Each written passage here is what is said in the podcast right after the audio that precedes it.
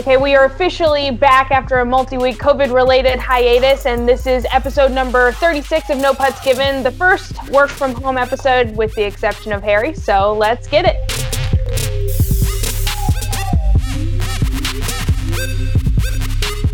No Putts Given is powered by My Golf Spy, the most extensive reviews in golf. Before you buy, My Golf Spy. 9 million readers do it every year. Check us out. All right, so like we said, everyone is working from home today. We've got Adam, Chris, Tony, and Harry, and I'm Miranda, and we're going to talk everything that we've been missing uh, since our last show. But to start off, guys, how's everyone doing? I love pandemic so. life, man. This is the best. Um, get to spend time with the kids. Um, different style of school that the kids I think are enjoying. Uh, still busy at work, so I couldn't I couldn't ask for anything better, honestly. I'm pulling my hair out. Just to say. That's why I'm in the studio doing this and not at home. Why? Because your wife's driving you nuts? She's driving me crazy. I can imagine. I know her, but I, I, tend to like her, but you know, I get it. Yeah. Chris, do you have seven daughters under the same roof during quarantine? Yeah, it's a one room schoolhouse, so we have uh, you know, nine of us here just in general. So actually, you know, the girls done a great job like not stepping on people's toes and that kind of stuff. But it, it you know, it's getting to the point where, you know, any producers out there, you're looking for a reality TV show. I have got a couple couple fantastic pitches for you, and I would call it the sorority. Um, so I've been spending a lot of time in the garage. Um, spend a lot of time with my dog. So speaking of dogs, Tony, how's it going? I mean, it's good here. It's a little weird having my, my wife home all day long. That's um that that takes some getting used to. I mean, I work from home all the time. Uh, rough on. Oh, come on. Dog's all tangled up in the mic. Hold on a second. Lenny. Dog is obviously getting big, the puppy. Um, yeah, science class around here for the kid is uh, helping out with the measuring of golf balls. So we're staying busy, I guess you could say. Well, speaking of the pandemic and everything that's going on, it's most absolutely affecting golf, the industry. Courses are closing, manufacturers aren't going to work. And Tony, I know you put out an article not too long ago, but even since then, things have changed. It looks like it's the big manufacturers are that are being hit the hardest, right?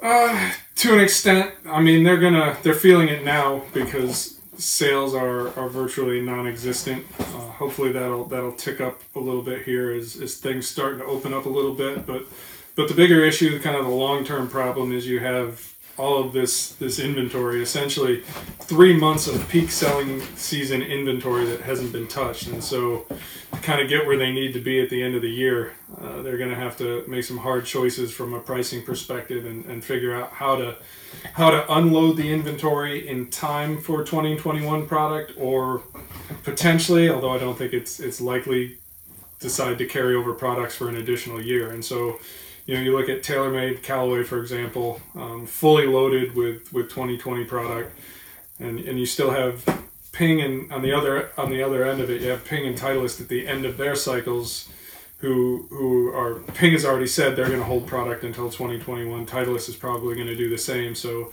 the the stuff that we probably would have otherwise seen in the summer and fall isn't going to come this year either. So could be worse. I mean, like the beer companies are having to dump all those kegs out, the milk's having to be dumped out golf clubs are just sitting there collecting dust, waiting for golfers to pick them up when they get back. Yeah, but I mean, there's yeah, you, you're not going to scrap them, but you're you're going to do heavy discounts or BOGOs or a combination. So it's going to be really intriguing when we get kind of closer to the other end of this thing to see. Yeah, I think I think discounts are a given. My only question is how much. So I don't know. I think it's interesting, right? Like you've got companies that are laying people off, furloughing people, but you've got companies that, you know, Callaway's laid off 100 plus employees, furloughed 300 plus employees. You know, TaylorMade, Titleist, everyone's furloughing a lot of employees and letting some Any, go, Anybody right? without a, you know, all the assembly plant guys, right, or anybody who who can't do their job remotely. You can't you can't really assemble golf clubs from home, right? So it's but there's also companies balls. that are doing really well right now. You take putting green companies, hitting net companies, push cart push companies. These three types of products and the companies behind them are seeing record sales for no other reason than the pandemic, right? So there's good and bad. And I also think coming out of this, there is going to be good coming out of this. It's going to clean some of the fluff out. It's going to force people to sharpen their axe a little bit, shine their star a little bit differently, and come out of this with. I think the people that are outside the box thinkers are going to come out of this uh, stronger. I mean, I think PXG is a good example. That's a that's a. Would you would you describe PXG as a mid-sized golf company? Uh, well, there, Sorry, inside that's inside joke. but no, PXG I think was built for this more than most people. So when they started, their distribution channel wasn't as much green grass in the retail stores, which the industry kind of fought. Right? They didn't. You know, they wanted to take care of their their pro shops and their professionals and sell through a lot of retail chains. But ultimately, they weren't prepared for this, which is built for direct sales, right? And PXG immediately saw an opportunity, I think, and discounted clubs. They Yeah, rose we, the, haven't, we haven't talked they rose the price much, up but yeah. here. They Yeah. rose the price up here, and they made everybody come up to them, and then they just dropped the price to half off. And all those other companies are sitting there going, "Holy shit!" Like PXG is moving a lot of product right now, from what I hear, and all the other companies are freaking the freaking the fuck out right now. I mean, we're talking to companies, and you can hear it in their voice. They don't know what's going to be left of their company coming out of this. Many of them, and PXG seems to be totally good to go. Well, I Adam, one that- of those companies is Callaway, right? One of the the biggest names in golf. Callaway's really hurting. A hundred percent. I mean, from what I'm hearing, you know, and who the people we've talked to, like I said, one, you hear it in their voice. Um, they had bought a company, uh, basically for a lot of money that isn't panning out as well, and also it seems like it was financed, so you got to pay those bills like rent, and there's not a lot of money coming in right now to pay those bills. So coming out of this, a company that had done pretty much everything right for close to five to seven years is coming out of this maybe in a lot of trouble, you know? And you hear it not only in the people that you talk to that they let go that you speak to, but you hear it from the people that are still currently there.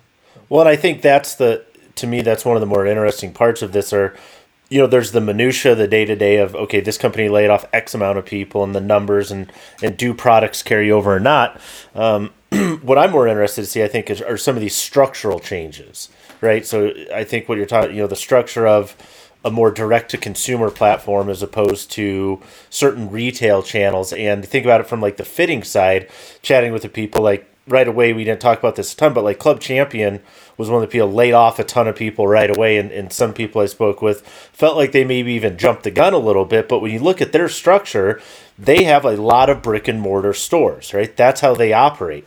Compare that to somebody else like a true spec where they more or less lease space at a lot of green grass accounts. In most of the contracts with leases if that place is shut down you're not paying your rent. You don't have to. So if I'm leasing from a golf course and they're shut down, I'm not sitting there with a, a store that I have to pay for. Great point, Chris. So it really depends on how are you doing during this pandemic. Depends on how your company is structured and built, right? So Precisely. people that are a little bit skinnier or leaner and meaner, they're seeing this as an opportunity, right? Um, the companies that were were not built for this, you know, that had a lot of overhead. I think we're going to see some some real big changes, and I think it's going to force the hand on golf. Retail has been broken for decades. I mean, it's it's just the golf consumer is not taken care of properly, in my opinion, at big box retail, and I think there might be some shifts that happen because of this. You know. Well, Tony, you've alluded to this. Some of the leaner companies might be at risk as things get back to quote unquote normal if the bigger OEMs liquidate, right? Yeah, there's, there's certainly right. It's you know we, we have there are small brands who have positioned themselves as as value brands to an extent. So you know if I'm going to give you some examples, I think sub seventy qualifies. Tour Edge, a name most golfers know, qualifies. Um, the, the the new Ben Hogan, kind of that that revamped Ben Hogan qualifies. It's not to say people buy their their products exclusively for value, but the probably the most attractive piece of any of those brands in the marketplace is that their price tag is so far below the industry leaders. So if you have a, you know, if you're selling your driver for, I mean, what say three hundred, right, and and Callaway is at five, that two hundred dollars is a big deal.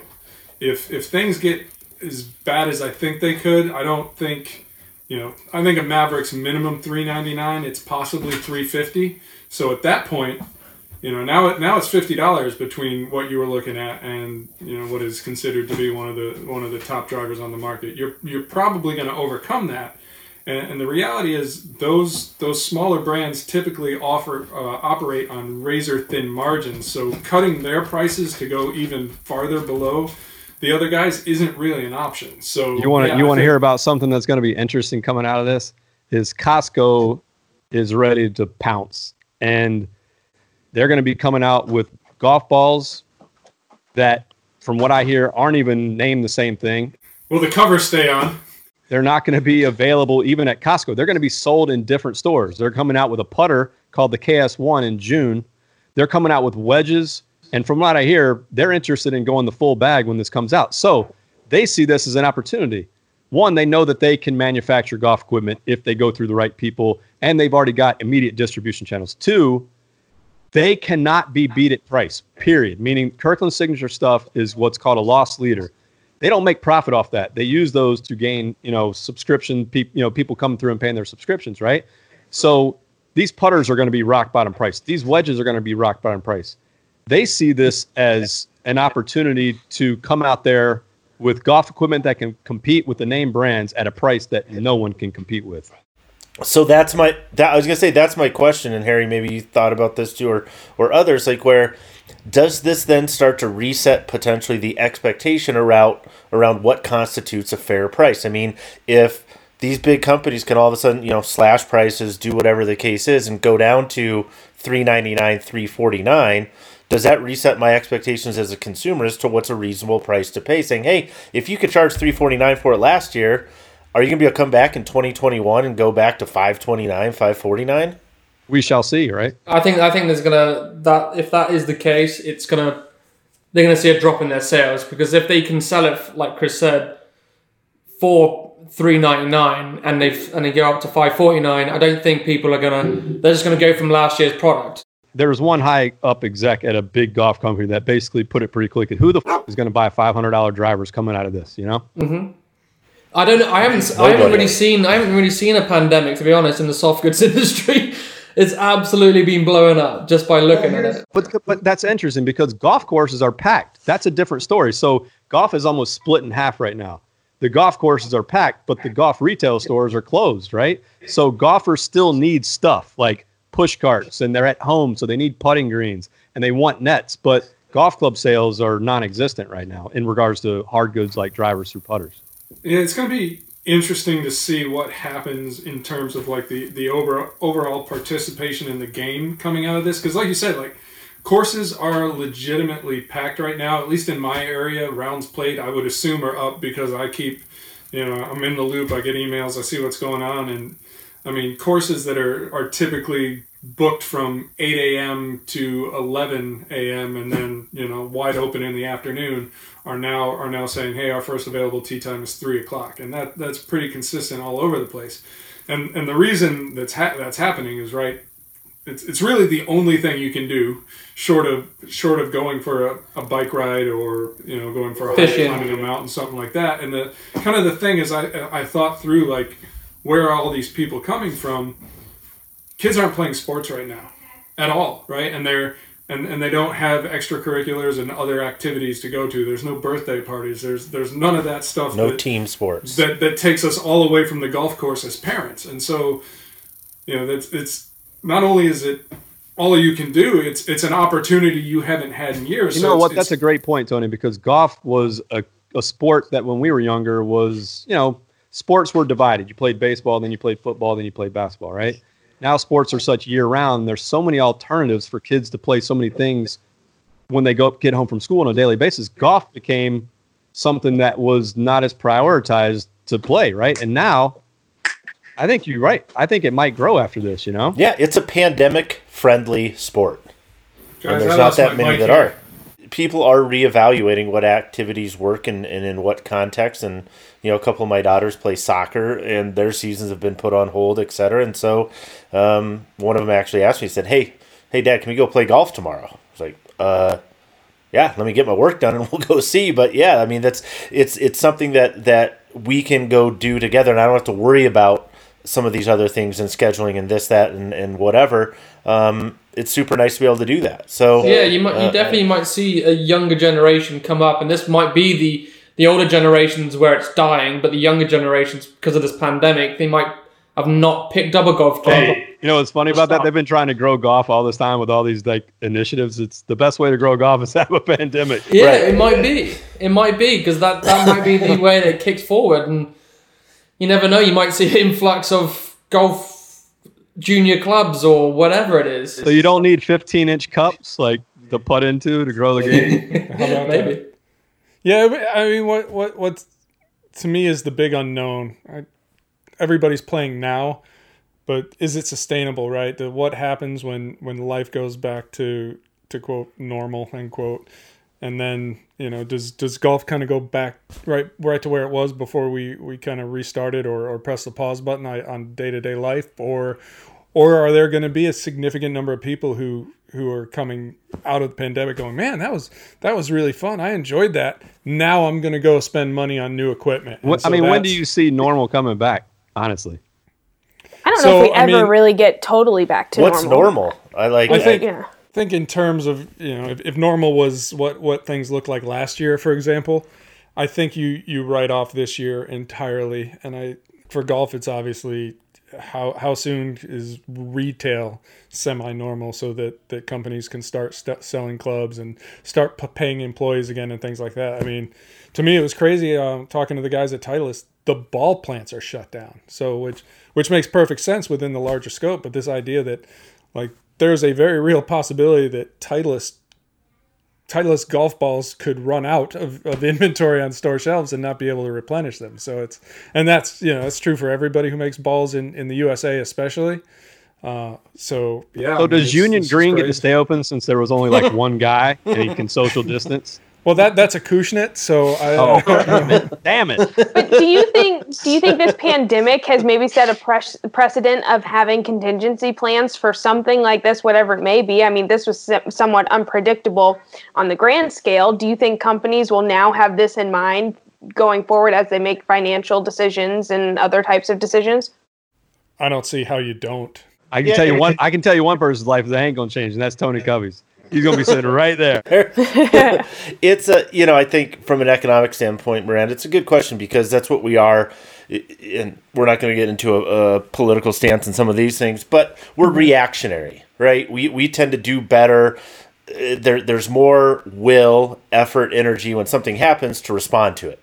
So of course, I think every company is going to have plans around what do we do if we can't do A, B, or C. I think you might see people put into place some of those contingency plans more permanently. Like, are is there a percentage of people that could work from home one day a week, even two days a week?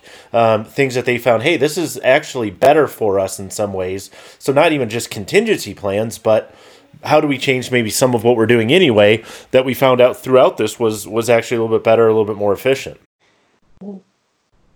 Well, the pandemic has directly affected my golf spy. My golf spy's backbone is testing, and of course, that was shut down in mid to early March. Harry, what's the facility been like without testers in coming through a revolving door every day? It's, it's been very isolating, uh, to put it that way. I mean, I am busy doing my soft goods, but I don't see another human being until I go home. So for me, it's it's a little bit it's disheartening because I, I, I want to see when my testers come in and I want to get through the testing because I get to see certain trends going on within the industry. That's just through the hard goods testing. Um, so on that side, it's kind of it's kind of sad, but I'm busy doing all my soft goods testing as of as of now. And actually, because of the pandemic, the testing schedule changed. You put a couple of emergency tests into the rotation early, right? Here's a bunch of stuff you want and can't buy because it's all sold out. Yes, exactly. But that's but when they do replenish the the stocks, this is what you can go buy. Um, but putting mats and uh, push carts and hitting nets um, were like on top of everyone's list to try and get hold of because when you go on a golf course now, you can only walk, uh, and if you don't carry your bag, then push cart's your next option. So. Um, those three were pretty important for us to get out there and and and test as many products as we can because I've tried to get products in there with bigger names, but you just can't get hold of them. Even the manufacturers who supplied them are sold out and can't send any, and they can't get a hold of any more. So So they didn't even make it into the tests. they we couldn't because there was none. Mm-hmm. There, it was the gold dust. There was none out there. Yeah, Birdie Ball. I mean, good. You know, Birdie Ball's an hour and a half or so from me, and you know, I offered to drive up there and pick up whatever. And Yeah, I mean that was that was my that was my um my thing. I, I phoned you up, Chris, and said, "Hey, look, we can't get it here in time. Can you pick it up and and I'll go you I'll show you through the uh, protocols." And it was just not. eh, We just couldn't do it. So it's just reality at the moment. Yeah, so Wait, for everybody out there that was screaming and yelling at us for not testing these products, we did try, um, but it is Yeah, a I think- pandemic.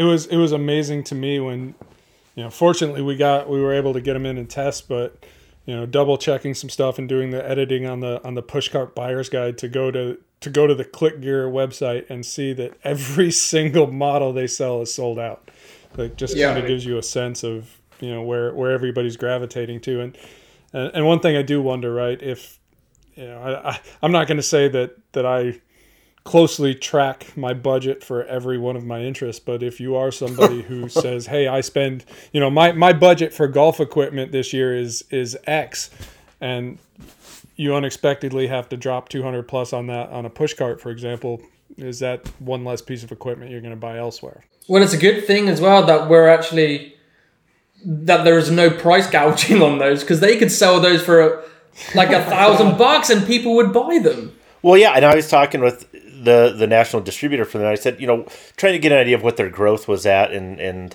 everything. He said, you know, here's the problem: we have the next two containers that are coming in. You know, forty foot long containers, whatever. They're already allocated. They're already sold. He said, I literally have one push cart in our warehouse. And it's a pink one. I was like, "Well, I'll take it. I want it." But sold. but the point was that I said, "Well, I said how you know percentage wise compared to last year, year over year, you know, how much are you guys sales up?" And he's like, you know, didn't really want to tell me a whole lot, but the point was they have no idea. They could be up as much as they could possibly. They don't have enough product They don't to have time to realize count the money. growth. No No, time to count the cash. no, no. I mean, if they drop a hundred dollar bill, and I mean, they're losing money to stop and pick it up, right at this point because everything's just going so fast. They can't fulfill enough orders to realize their full growth. That's crazy. Harry, can we talk about some of the specific products you did? A hitting net test, a putting mat test, and a push cart test. What were some of the winners from those three things that are pandemic related? Well, the hitting the putting mats, Big Moss was one of the, was the number one, but again, we couldn't test one of the biggest ones in the industry, which is birdie ball. Mm-hmm. So once we get all of them in and and this pandemic has settled down, I can get products in, and then I can add to the buyer's guides that we already done. So for now, it's Big Moss for the putting green. Um, there's there was one pretty cool one called the Perfect Putt where it has a little ramp and it feeds all the way back down. Um, and that was a quick that was a quick green. So if you wanted to replicate your green, if it's a quick say uh, 11 on a Stimpmeter, that's a perfect um, putt putting mat for it. perfect there you go, pun intended. Um, and then you come to hitting nets, and we managed to get pretty much all of them apart from a couple of brands, which Rukket we again, missed. Rukket was a is a big one that everyone screamed and yelled about when we published the article. Even though we put a disclosure in there and said cannot get all of them.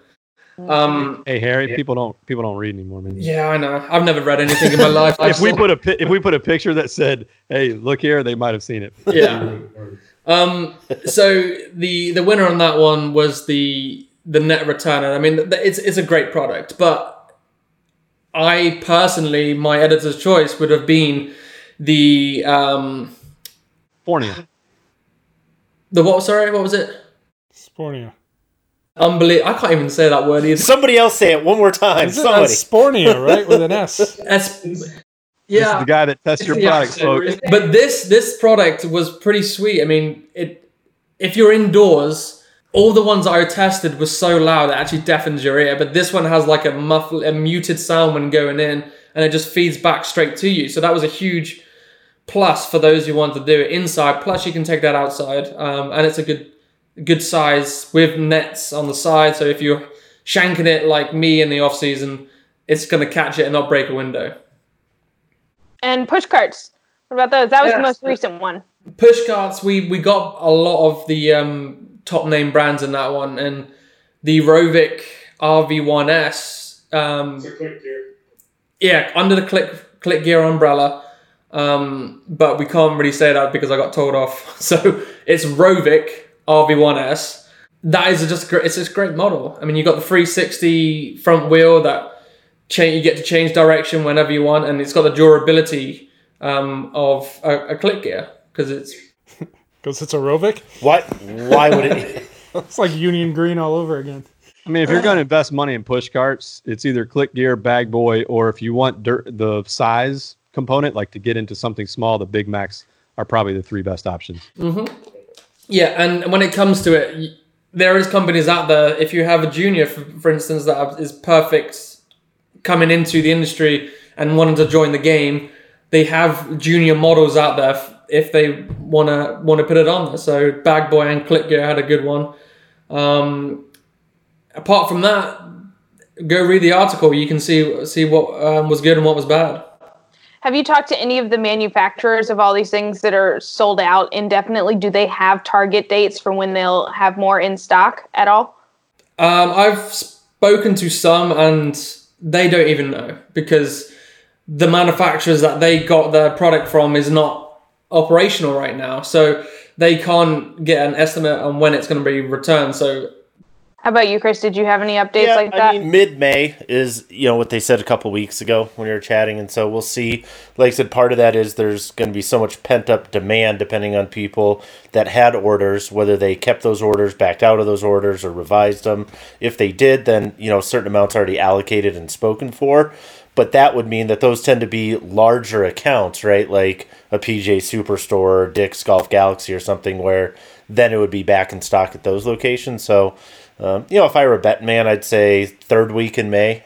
Um, probably, uh, you know, you'll see some more availability, but uh, um, you know, April obviously first part of May is going to be pretty thin. So what's next, Harry? What are you testing now? Uh, I am testing a lot of products at the same time. I've tested stand bags and cart bags, and I'm moving on to Sunday bags and spiked and spikeless shoes. Hey Harry, which one are you most excited about? Test wise? Yeah. I did get excited the other day on the stand bags. wait, wait a second. You were telling me shoes is what you're all jacked well, up. Well, I did. That I, am excited about the shoes, but then when I was testing the bags, I was kind of excited about product. The companies have changed their design. I can't. I couldn't believe that they got better. I'm gonna put you on. I'm put you on the spot. What is the best product that you like personally since you've been testing since the pandemic? Coolest thing. Coolest thing. I would say a hitting net just because you get to practice inside without yeah. swinging and breaking everything. Wait, t- explain this to me though. You said a hitting net was loud. What makes it loud? The backboard. The okay. backboard, pretty much. So when it hits the hit the material, if it's not, if it's like a sheet, it just goes into it and it just okay. makes a huge sound. But if it's a cloth material, if you think like about it like a bed or or a sheet, and it hits Heck. into that, it's compacting and muted sound. By the way, let's update this for everybody because um, a lot of people have gone out and bought um, hitting nets and screens after our test, and I've gotten a lot of email and feedback from people going, "Man, this is a shitty golf ball. It cracked," you know. So just so everybody understands out there, it's not the actual ball that has the problem. When the ball, especially on high spin shots, when it hits a screen, that quick stopping power actually causes the ball to crack over time. Yeah, I mean it's it's fair to say that that some balls are more durable than others, and you know once upon a time this wouldn't have been a consideration, right? I, because like who who hits a hits a golf ball several hundred times with a driver, right, um, or something like that. So usually, sort of real world fatigue hasn't been a realistic concern, but as more and more guys are, are putting simulators into their house or, or buying hitting nets, anything that, that causes the ball to stop abruptly puts fatigue on it. And so, yeah, this is kind of a a new avenue in, in golf ball durability where people are sending us pictures and saying, hey, you know, what is this? Is this the ball? What's going on? And you're like, oh, it's it's a small degree it's the ball. Maybe another ball would have lasted a little bit longer, but ultimately it's it's that abrupt stop that's that's doing the damage. Don't hit it so hard. there you go. All right, Adam, I want to revisit something that you touched on earlier in the podcast, but um, Costco is really sneaking in there with a, a new line of wedges and putters and um, the golf ball. I want to get more into detail about what you know about the Costco situation post pandemic. I mean, don't know a whole lot. I mean, like I said, we've talked to a couple sources there, and from what I hear, a couple things that seem to be true are that they are serious about getting into golf space. Two, I hope I heard that there was going to be a new ball, and it will not be called the Kirkland Signature. It will be called something else. And from what I was also told, it will not even be sold in Costco, which is interesting. Um, my assumption there is that if they want, you know, people go to Costco for deals, right? I mean, everybody knows people that shop, yeah, shop at Costco, five gallons of mayonnaise, whatever you need to get. But people are going there for deals. The hardcore golfer does not go to Costco looking for high performance golf equipment. My thought would be, and this is just an assumption, like I said, that if they start to test the waters outside of the Costco shelving space, they could potentially have a new distribution channel for a brand that is not necessarily named Kirkland Signature that the that could be sold in both places basically right mm-hmm. and the serious golfer would potentially take them more seriously and that's not who's walking through costco so the other thing is i heard they were going to come out with a three wedge set uh, a putter in june and then they are debating on whether or not to come out with drivers and irons now we saw a picture of the putter. It is a Kirkland brand, uh, the KS1, right? But you said it looked eerily reminiscent of another putter currently on the market. Yeah, the people that make the ball do not make the putter for Costco. So SM Global, I think, Tony, are they still going to be the ones tied in with the ball? Correct? Yeah. So I mean, they're SM. It's it's kind of a weird situation. So SM Global is basically a logistics company, import export that sort of thing. They kind of manage the the relationships. Seinfeld. With, yeah, yeah, Vandelay Industries. Exactly. Um, but a division of SM Global, if you will, uh, called SM Parker, owns the ball plant in China that used to be called Phantom. So, you know, I, don't want to say it's a top tier factory. It's probably tier two, and and that's the factory that that has produced um, some of the Costco balls. But that, yeah, so that company is is deeply entrenched with Costco, and they are, and this is from what I understand, in the process of opening up a new ball plant in Vietnam, which would represent significant cost savings over China. So I think when we talk about the golf ball piece of, of Costco's larger golf strategy, the, the ability to to trim prices by by shifting to Vietnam is going to be a big part of it. Yeah, and it will be for profit. It won't be a loss leader type situation from the ball. But the putter was not manufactured or made by them. It was made by a different design group. And that looks to be Odyssey, you know, mm-hmm. from the looks of the putter. And the weights. I mean, you look at the weights, the configuration, a couple of the things. There's there's some pretty solid hints in there. Okay, so that's some things that consumers, again, are winning at the end of the pandemic. They're getting cost effective golf balls, putters while they're shopping for their bulk chips or whatever as else it may be. The, as long as the covers stay on the golf ball and the faces stay in the putters. Yeah, I was going to say, is it going to be the same quality as the Kirkland? Because I know they've recalled their last manufacturer of balls. And anything that Costco does, the quality is normally like top notch. So, yeah, I mean, the quality of the the first kind of the that that four piece Kirkland signature that kind of set the golf world on on fire. Great. That ball, the quality of that ball is going to be really really tough to match because you know kind of the engineering behind, team behind the design, cast urethane cover. Um, you know these are these are things that that ultimately made for a better ball.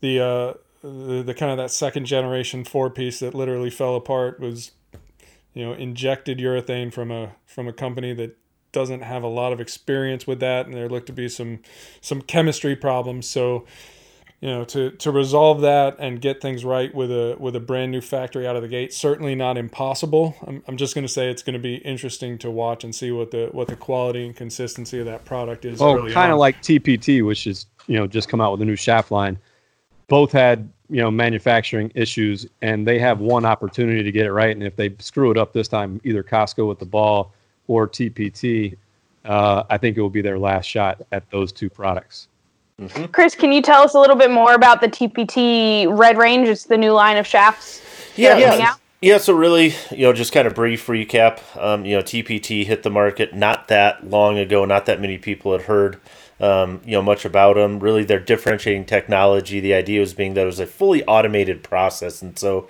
um, some people think that uh, handcrafted or hand rolling, table rolling golf shafts is kind of a unique or special thing. That's pretty much the way it's been done for the last three. I mean, give or take three decades.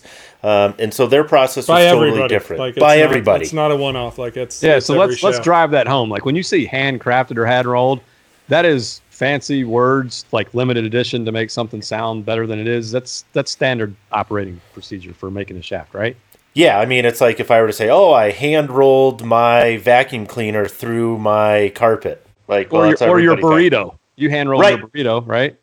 all day, every day. It's the only way to do it. So, so yeah, so uh, TPT kind of taking a different approach, right? So they're big in sails, Formula One racing, these kind of things using carbon composites. When he says sails, he means like yachting.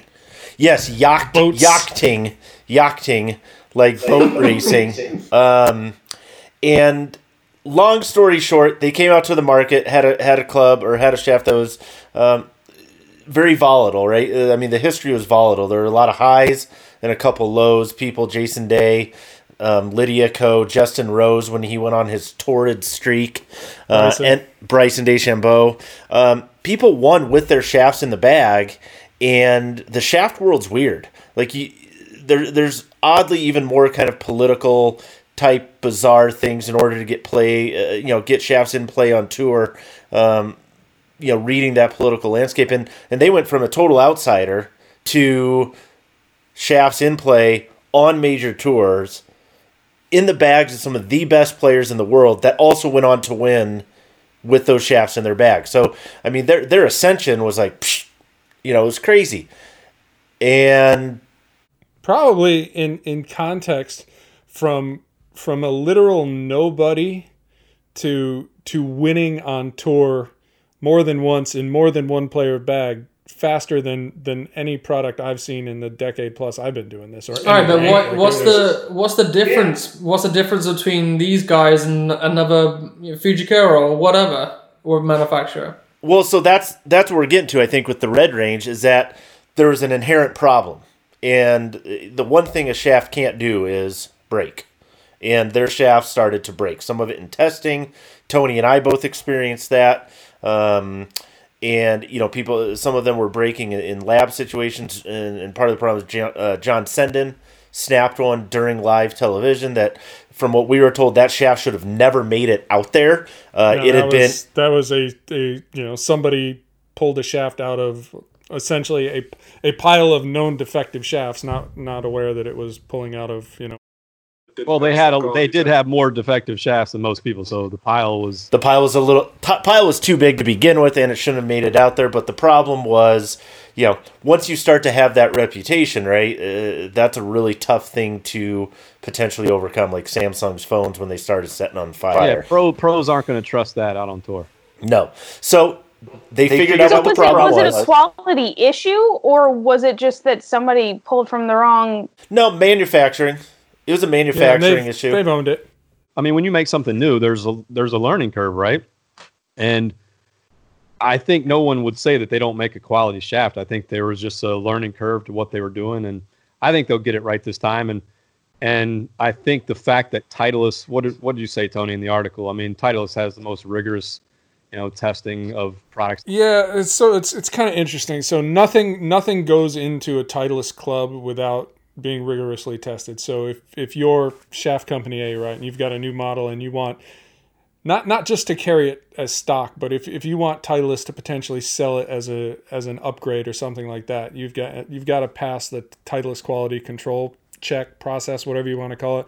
They do it with grips, they do it with shafts. Again, anything they attach to a club. And when they showed it to me, I was like, man, this is this is pretty extreme. I've I've never seen anything like this to this extent with the other manufacturers I've visited. So when I when I came home, I made a few phone calls, called some shaft guys, talked to some grip guys too, and was like, hey, you know, are any manufacturers harder to work with in terms of getting product in their lineup to anybody else than than the other guys? And to a man, they said Titleist. And so seeing that process and seeing some of the stuff that didn't make it through and why it didn't make it through, I've I've become just in a big sense a, a firm believer in if if Titleist doesn't carry it, there's there's a good reason and and it's reason enough for you not to want it. And so, you know, to put all of this in the context of TPT, with the with the original blue LKP series, which was the one predominantly in play on tour, the ones that Chris and I broke, the one that they had issues with, that one didn't make it through the Titleist qualifying process. And, and Not even close. close. Yeah. yeah. And so, you know, Titleist has, in this case, particularly weeded out a bad product, or at least a product that had potential issues. And so, you know, TPT says, hey, yeah, we, we made it through Titleist with both the high and low in the red range and so I reached out and I said, "Hey, can can you confirm this?" And they're like, "Yeah, no, they're they're good to go with this stuff." To me, that's a at least a, a huge positive to say to say that at least the quality piece, right? Take the performance discussion off of the table. If a shaft fits you, great. If you know, there's TPT is not going to fit everybody. That's not realistic. But to at least know that hey, now there this shaft is in the marketplace, and and breakage and durability shouldn't well, be an issue. Let's get to the part that golfers would probably care more about. You know, obviously they don't expect products to break, and they shouldn't. But once they get over the fact that a product is out on the market and it's not breaking, what are the advantages that potentially a golfer would see performance wise with a TPT shaft versus another big name brand shaft, Chris? Yep. So three things really to yeah to just distill it down to that. So the idea is that in general there's a trade off between how a shaft feels and maximizing ball speed. So if we take these things independent of one another, that sometimes a shaft that feels softer, has higher torque, um, might allow you to get a little bit more ball speed, but that tends to come at the expense of accuracy. What they're trying to do with the TPT Red range is mitigate some of that opportunity cost. So, point of fact, what they're saying you can do is better players can hit the ball further, get a little more ball speed without sacrificing accuracy, and have the shaft feel a little bit better. So that's point one. Point two is that particularly so they have two two models to it, high and low. The high model is going to be geared more toward players that you might you know generally lower swing speed players who typically they get kind of trickle down or watered down technology in a lot of shaft manufacturer lineups. Yeah, there's no there's next to no premium offerings in that space, right? We get it all the time when we post shaft reviews. Typically, the, the aftermarket stuff, the expensive stuff, which which talks about quality and performance benefits and has all of that stuff to the story, excludes the slower swing speed player because it relies on exotic materials to stiffen it up and do all these things that, that slower swing speed players don't necessarily need.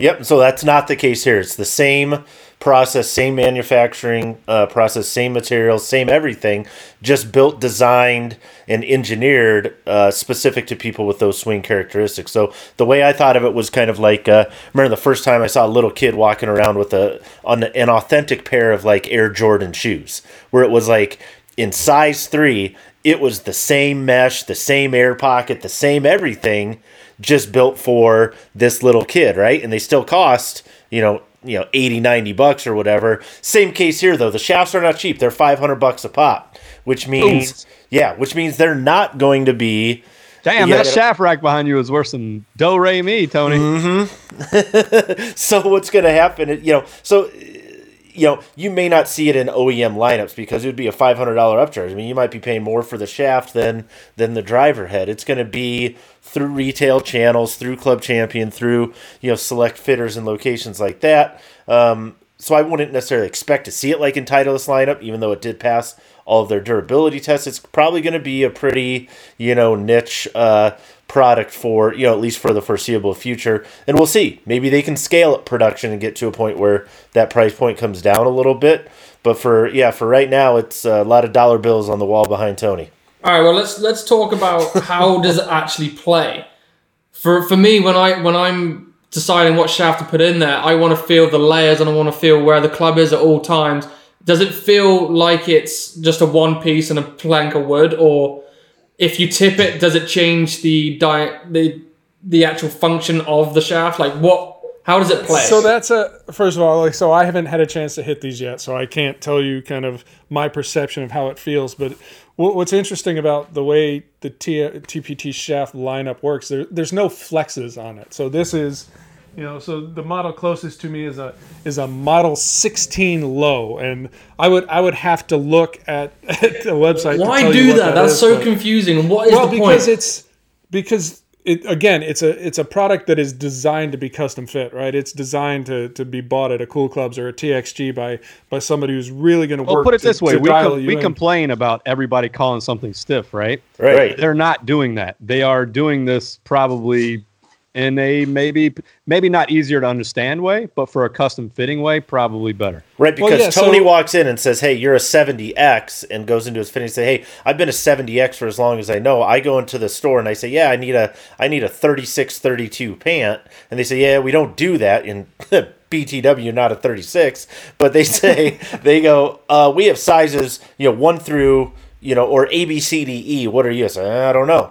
And that removes that part of the conversation. My preconceived notions around I play an X, I play a stiff, I'm a 60 this, blah, blah, blah. I can go on there in a monitor and they say, okay, 16, 17, 18, and we start looking at the different numbers that those produce. And all of a sudden, I'm getting fit now based on data, feedback, etc.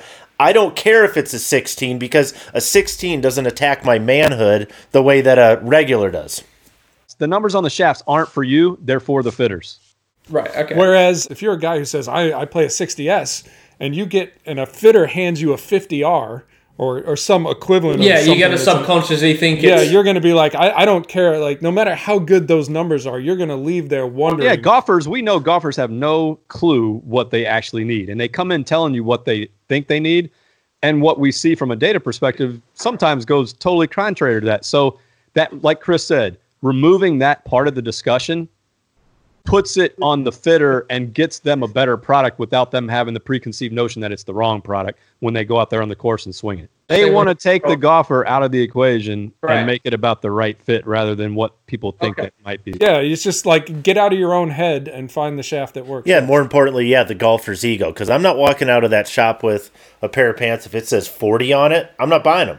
I don't care if it fits or not. Just like I'm not walking out if it says, Exactly you know, if right. it's a 60X. Got it. I mean, come on, man. I'm a man. I got to be at least a stiff, if not an extra stiff. I mean, if you knew how many people that when I did more of a fitting part of my career that came in and said, I needed a stiff or an extra stiff that swung at 75 miles an hour. And you, I mean, that happened every single day. And this eliminates that. And by the way, we need to have an intro to this section that is, this is for shaftoids only, like, period. we have gone way down a TP trail. I was gonna say you were speaking in a language that I like understood about that much of. yeah, this is shaftoids only right here, fellas. But if you're spending $500 on a shaft, you better be some level of shaftoid.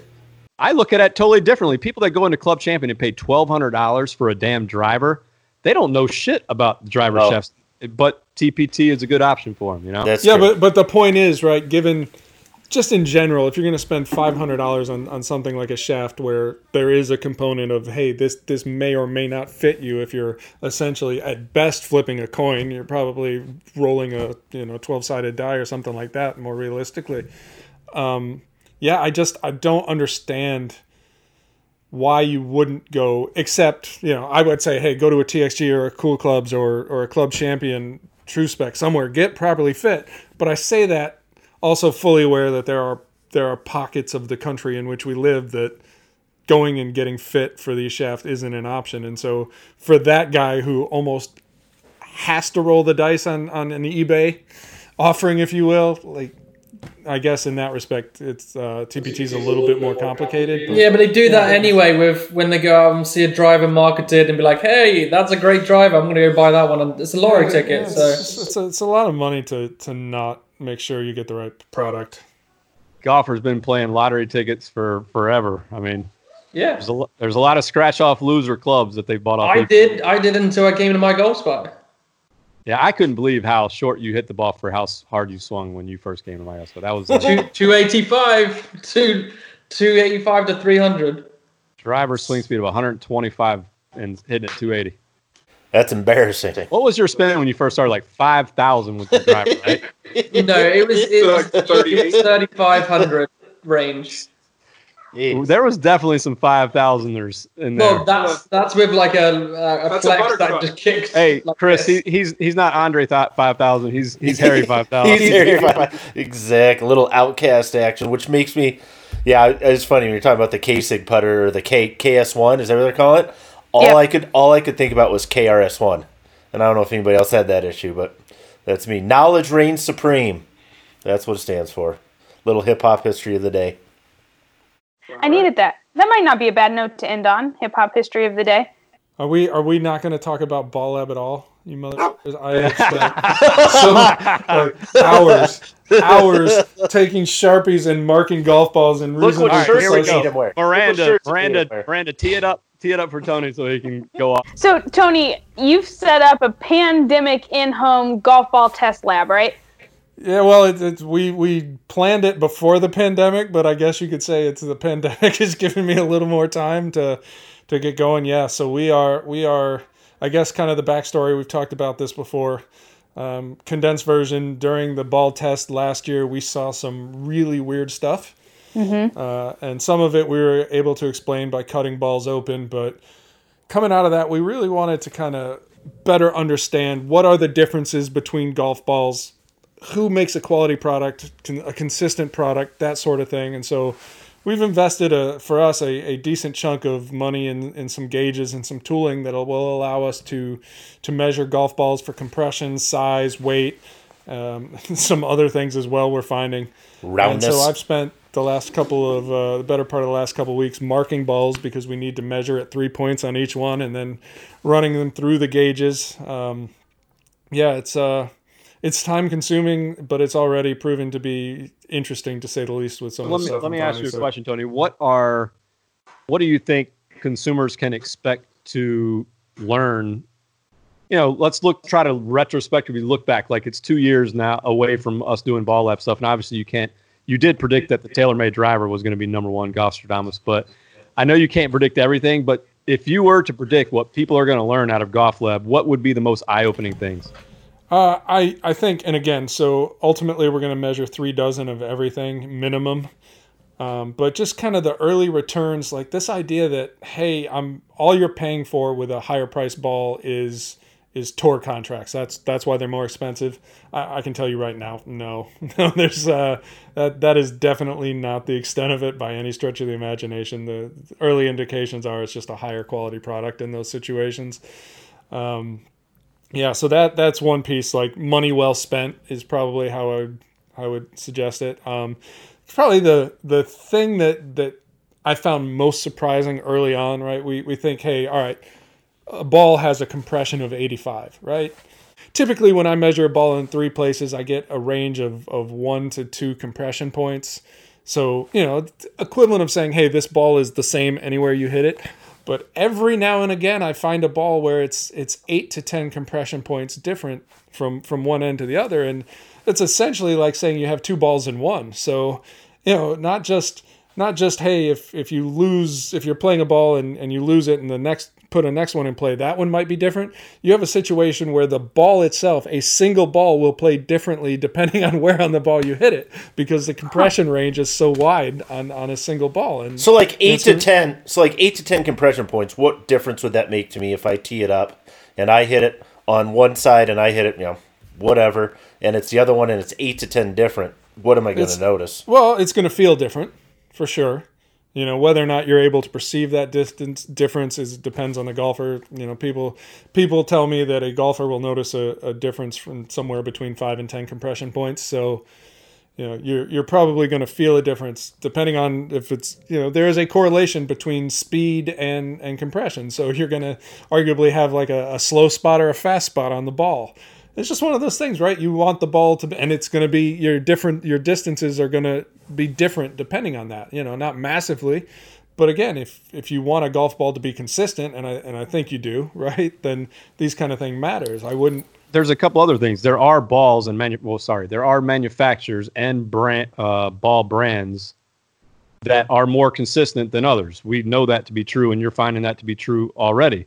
There's also brands that don't make round balls all the that's time. Exactly my point. That's like um, that's the biggest thing that you're gonna find is compression side is not the biggest thing. It's it's the, the not round is the biggest thing is, in my this opinion. is one where the roundness thing is as we get deeper and, and have larger sample sizes and we can start looking at those the the measure the three size measurements we take plus what we're getting out of our ring gauges. This is a situation where within the last couple days especially and and part of this is because you know I'm kind of pulling boxes out of the incubator at random and just within the last day have, have done some less expensive balls, kind of some two piece stuff, some ionomer covers, and you just come to realize you're like, son of a bitch, none of these are round. Like, where six of them, half of the dozen are are verifiably no doubt not round. Like we you, we have this size gauge, and I'll bring it next time. But you you put it in the in the hole, and in one orientation it drops right through, and in another it just hangs there, and you're like, yeah, it's I have the industrial version of that, and you're like tink, tink, tink, tink, and it doesn't drop. And then you rotate it 90 degrees and it falls right through. And you see this with so many balls. And you're like, if, if there's one fundamental understanding that I have about a spherical object used in sports is that it that it should be round. A golf ball is supposed to be round. And and I'm finding an alarming percentage, particularly in lower cost models, which which just aren't. So that that's pretty crazy. It's the equivalent of going to the basketball court at a shitty gym that they give you the loaner basketball, you know, and you go to dri- you go to drop it down a dribble and it shoots off to the right, doesn't come right back up to you. I, I mean, I, have had a couple. It'd be like dribbling a football. Um, maybe not to that extent. So and let then, me ask you real quick, Tony. Would you say that you have found that more to be true so far in direct consumer balls than uh, the the bigger ball brands? So uh, I, I can't say that yet because so far where I've seen the biggest roundness issue is is you know in the twenty to thirty dollar space from almost everybody across the board, um, with with few exceptions, and and those are exceptions are largely probably because I haven't measured many of them yet in in that space. But yeah, with the the direct to consumer again, narrow sample size, three dozen, and, and kind of the one thing that that's happened in in each of the three is there's there's one ball that's like 10 compression points different from the rest. So you're like, all right. So basically, I got 11 of one model and and one of another, and obviously you don't know which one that is, and it'd be interesting to see if that trend continues as we we ramp up our sample sizes again, and how much we see of that in in the bigger OEM balls as well. And because and somebody then, will ask, we did separate and order different balls from different retail outlets, from different distribution yeah. plants, etc. So, so these were not sent to us by manufacturers. They weren't cherry picked, any of that stuff. We've purchased all of these balls at retail where possible, um, not always with some of the direct to consumer brands. And even that, we've tried to spread it out. So if I can get them on Amazon, I'll get them on Amazon. If I can get them on golfballs.com, I get them on golfballs.com and then order a dozen direct or have somebody I know order a dozen direct. And basically, the idea is we, we want to make sure that not only are we we not dealing with samples that were sent to us, but we're also sourcing from from different places so that hopefully we're we're pulling balls from different batches. I guess you say, or just like just like a consumer would buy them. Yeah. Yeah, and, and I think like some of the more interesting stuff we'll probably test. You know, we'll buy another dozen of later in the year to see, you know, all right, what is does anything change as we go through a year? Is there a significant difference? From All right. So for ball? golfers out there that want to see these results, when do you think the first ball lab results will be trickling out here? Well, so as we said, right, where we bought, or when we're when all said and done, we're going to have about sixty dozen. That'll be our first batch, and the reason we wanted to load up out of the gate is so that we kind of develop an understanding of what is normal, what is average, what is expected. So I'm I'm hoping within a, a couple more weeks I'll have that first batch done. I'm I'm averaging five plus or minus five dozen a day. Uh, All right, so everybody out there that's listening, if you're still listening after about three hours of this, uh, no putts given, um, you tell us what kind of golf ball that you want us to put out for the first ball lab report, and uh, we'll see if we can make that happen. I'm sure it's probably the Callaway Chrome Soft 2020, but if there's a runner-up, love to hear it. Yeah, and, and speaking of the Callaway uh, Chrome Soft 2020, I measured one dozen, have not cut them yet. Um, compression, initial impressions seems relatively consistent through the dozen. Watch, and Lenny, don't eat my microphone. Dog's here. Um, the one thing I will say, I did find one ball that is non-conforming within the dozen. Uh, very much undersized. And Callaway is not the only one I've, I've found a non-conforming ball with. Um, but uh, certainly probably the most notable today. And that's another one. It's like, you know, what is what is the rate of, of balls that just aren't legal by USGA standards that are finding their way into the wild. So And to clarify that, a ball can be a certain size or bigger. It has to be that size. It just can't be smaller. 1.68 inches in diameter. Right. Can't be any smaller. Can't be Tony, any really bigger. quickly, why would somebody want to make a smaller ball? Um, they tend to be a little bit faster, and not for anything, they say you can save a ton of material costs, right? Just trim Crazy to that think much that, off. right? But if you do that a million times, you save a lot of money. Yeah, so it's um, and again, like I, you know, I tested a dozen, I found one that was wonky. So It's kind of like the difference between a baseball and a softball. Baseball goes further, smaller, more compact. There you go.